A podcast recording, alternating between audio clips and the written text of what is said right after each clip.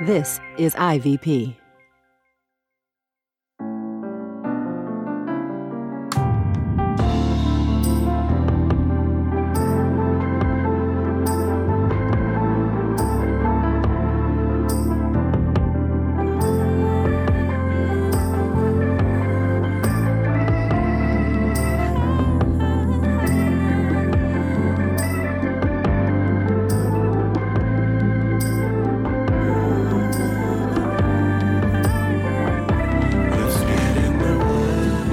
You're listening to Get in the Word with Truth's Table.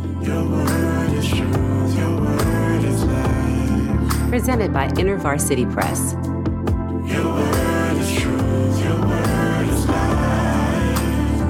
The Daily Audio Bible Podcast, read by Dr. Christina Edmondson.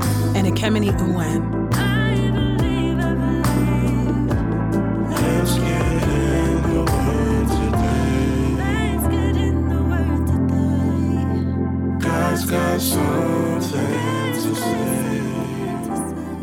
Let's get in the Word, and may the Word get in us. Open our eyes that we may behold wonderful things in your word. Old Testament reading, 2 Chronicles chapter 5, verses 1 through 2 Chronicles chapter 6, verse 11. 2 Chronicles chapter 5, beginning at verse 1. Solomon moves the ark into the temple. When Solomon had finished constructing the Lord's temple, he put the holy items that belonged to his father David, the silver, gold, and all the other articles in the treasuries of God's temple. Then Solomon convened Israel's elders, all the elders of the Israelite tribes and families in Jerusalem, so they could witness the transferal of the Ark of the Covenant of the Lord from the city of David, that is Zion. All the men of Israel assembled before the king during the festival in the seventh month. When all Israel's elders had arrived, the Levites lifted the ark, the priests and Levites carried the ark, the tent where God appeared to his people, and all the holy items in the tent. Now King Solomon and all the Israelites who had assembled with him went on ahead of the ark and sacrificed more sheep and cattle than could be counted or numbered. The priests brought the ark of the covenant of the Lord to its assigned place in the inner sanctuary of the temple, in the most holy place under the wings of the cherubim. The cherubim's wings extended over the place where the ark sat. The cherubim overshadowed the ark and its poles. The poles were so long their ends extending out from the ark were visible from in front of the inner sanctuary, but they could not be seen from beyond that point. They have remained there to this very day. There was nothing in the ark except the two tablets Moses had placed there in Horeb. It was there that the Lord made a covenant with the Israelites after he brought them out of the land of Egypt. The priests left the holy place. All the priests who participated had consecrated themselves no matter which division they represented. All the Levites who were musicians, including Asaph, Heman, Jeduthun, and their sons and relatives wore linen. They played cymbals and stringed instruments as they stood east of the altar. They were accompanied by 120 priests who blew trumpets. The trumpeters and musicians played together, praising and giving thanks to the Lord. Accompanied by trumpets, cymbals, and other instruments, they loudly praised the Lord, singing, Certainly he is good. Certainly his loyal love endures. Then a cloud filled the Lord's temple. The priests could not carry out their duties because of the cloud. The Lord's splendor filled God's temple. Second Chronicles chapter 6 verses 1 through 11. Then Solomon said, The Lord has said that he lives in thick darkness. O Lord, I have built a lofty temple for you, a place where you can live permanently. Then the king turned around and pronounced a blessing over the whole Israelite assembly as they stood there. He said, The Lord God of Israel is worthy of praise because he has fulfilled what he promised my father David. He told David, Since the day I brought my people out of the land of Egypt, I have not chosen a city from all the tribes of Israel to build a temple in which to live, nor did I choose a man as leader of my people Israel. But now I have chosen Jerusalem as a place to live, and I have chosen David to lead my people Israel. Now my father David had a strong desire to build a temple to honor the Lord God of Israel. The Lord told my father David, It is right for you to have a strong desire to build a temple to honor me, but you will not build the temple. Your very own son will build the temple for my honor. The Lord has kept the promise he made. I have taken my father David's place and have occupied the throne of Israel as the Lord promised. I have built this temple for the honor of the Lord God of Israel and set up in it a place for the ark containing the covenant the Lord made with the Israelites. 1 Kings chapter 8 verses 12 through 53. Then Solomon said, The Lord has said that he lives in thick darkness. O Lord, truly, I have built a lofty temple for you, a place where you can live permanently. Then the king turned around and pronounced a blessing over the whole Israelite assembly as they stood there. He said, The Lord God of Israel is worthy of praise because he has fulfilled what he promised my father David. He told David, Since the day I brought my people Israel out of Egypt, I have not chosen a city from all the tribes of Israel to build a temple in which to live. But I have chosen David to lead my people Israel. Now my father David had a strong desire to build a temple to honor the Lord God of Israel. The Lord told my father David, it is right for you to have a strong desire to build a temple to honor me, but you will not build a temple. Your very own son will build a temple for my honor. The Lord has kept the promise he made.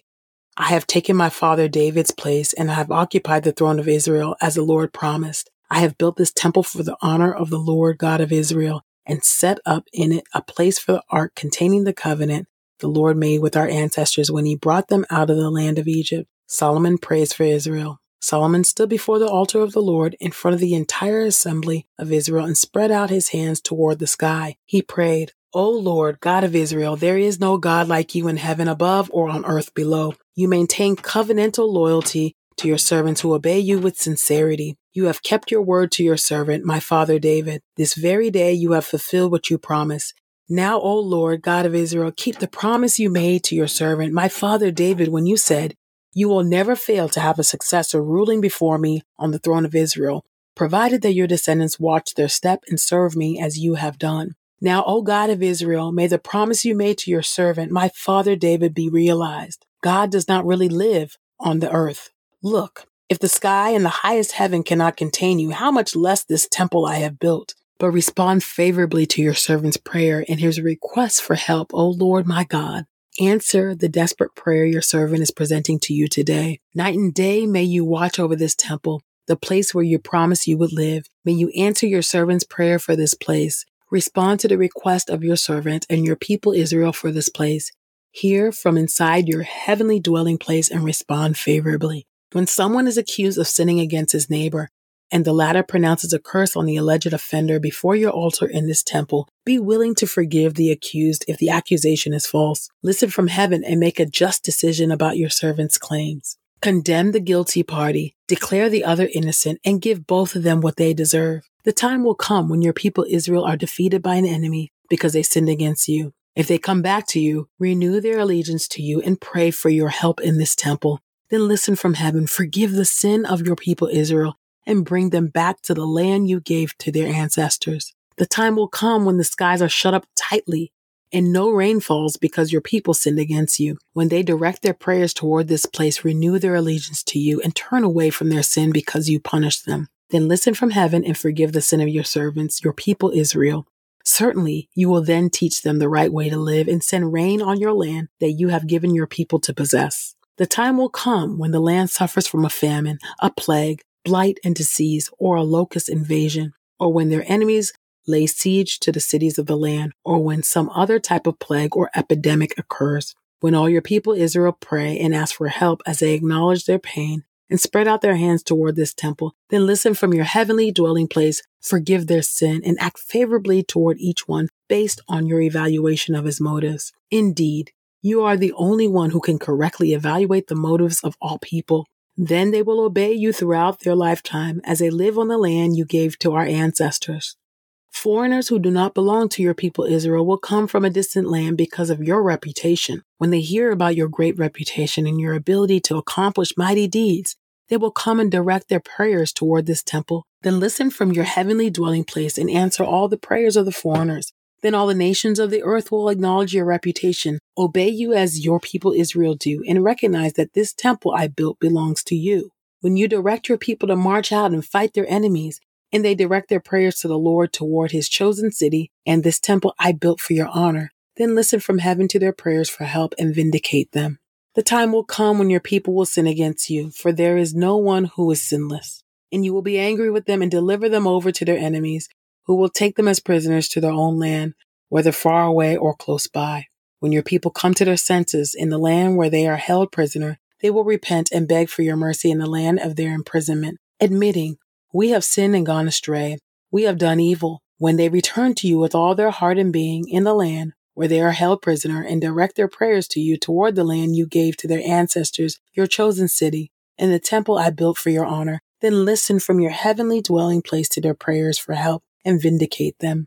Forgive all the rebellious acts of your sinful people and cause their captors to have mercy on them. After all, they are your people and your special possession, whom you brought out of Egypt from the middle of the iron smelting furnace. May you be attentive to your servants and your people Israel's request for help, and may you respond to all their prayers to you. After all, you picked them out of all the nations of the earth to be your special possession, just as you, O sovereign Lord, announced through your servant Moses when you brought out our ancestors out of Egypt.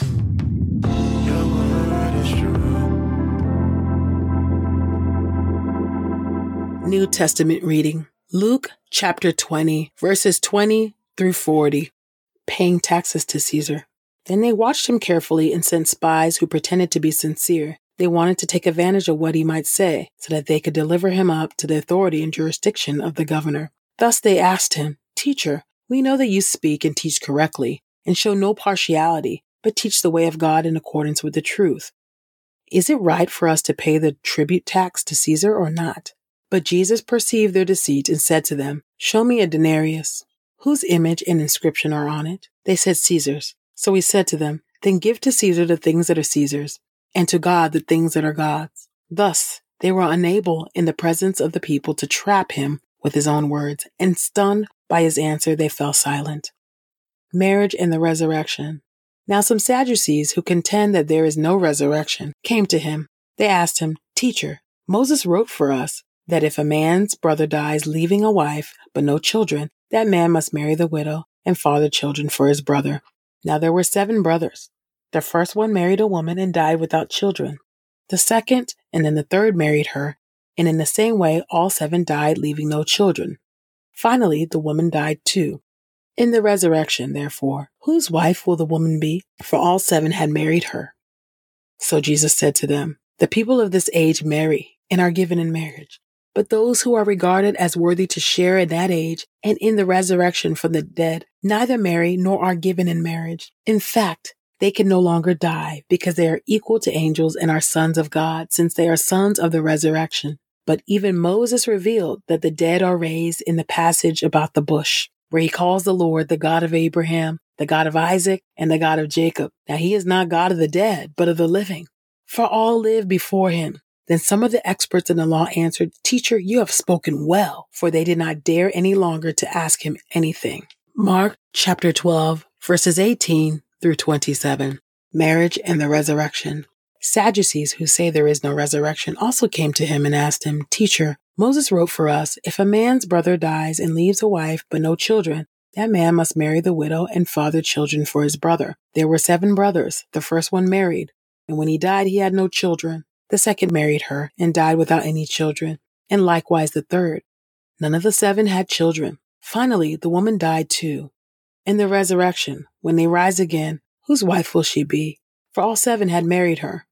Jesus said to them, Aren't you deceived for this reason? Because you don't know the scriptures or the power of God. For when they rise from the dead, they neither marry nor are given in marriage, but are like angels in heaven. Now, as for the dead being raised, have you not read in the book of Moses, in the passage about the bush, how God said to him, I am the God of Abraham, the God of Isaac, and the God of Jacob. He is not the God of the dead, but of the living. You are badly mistaken.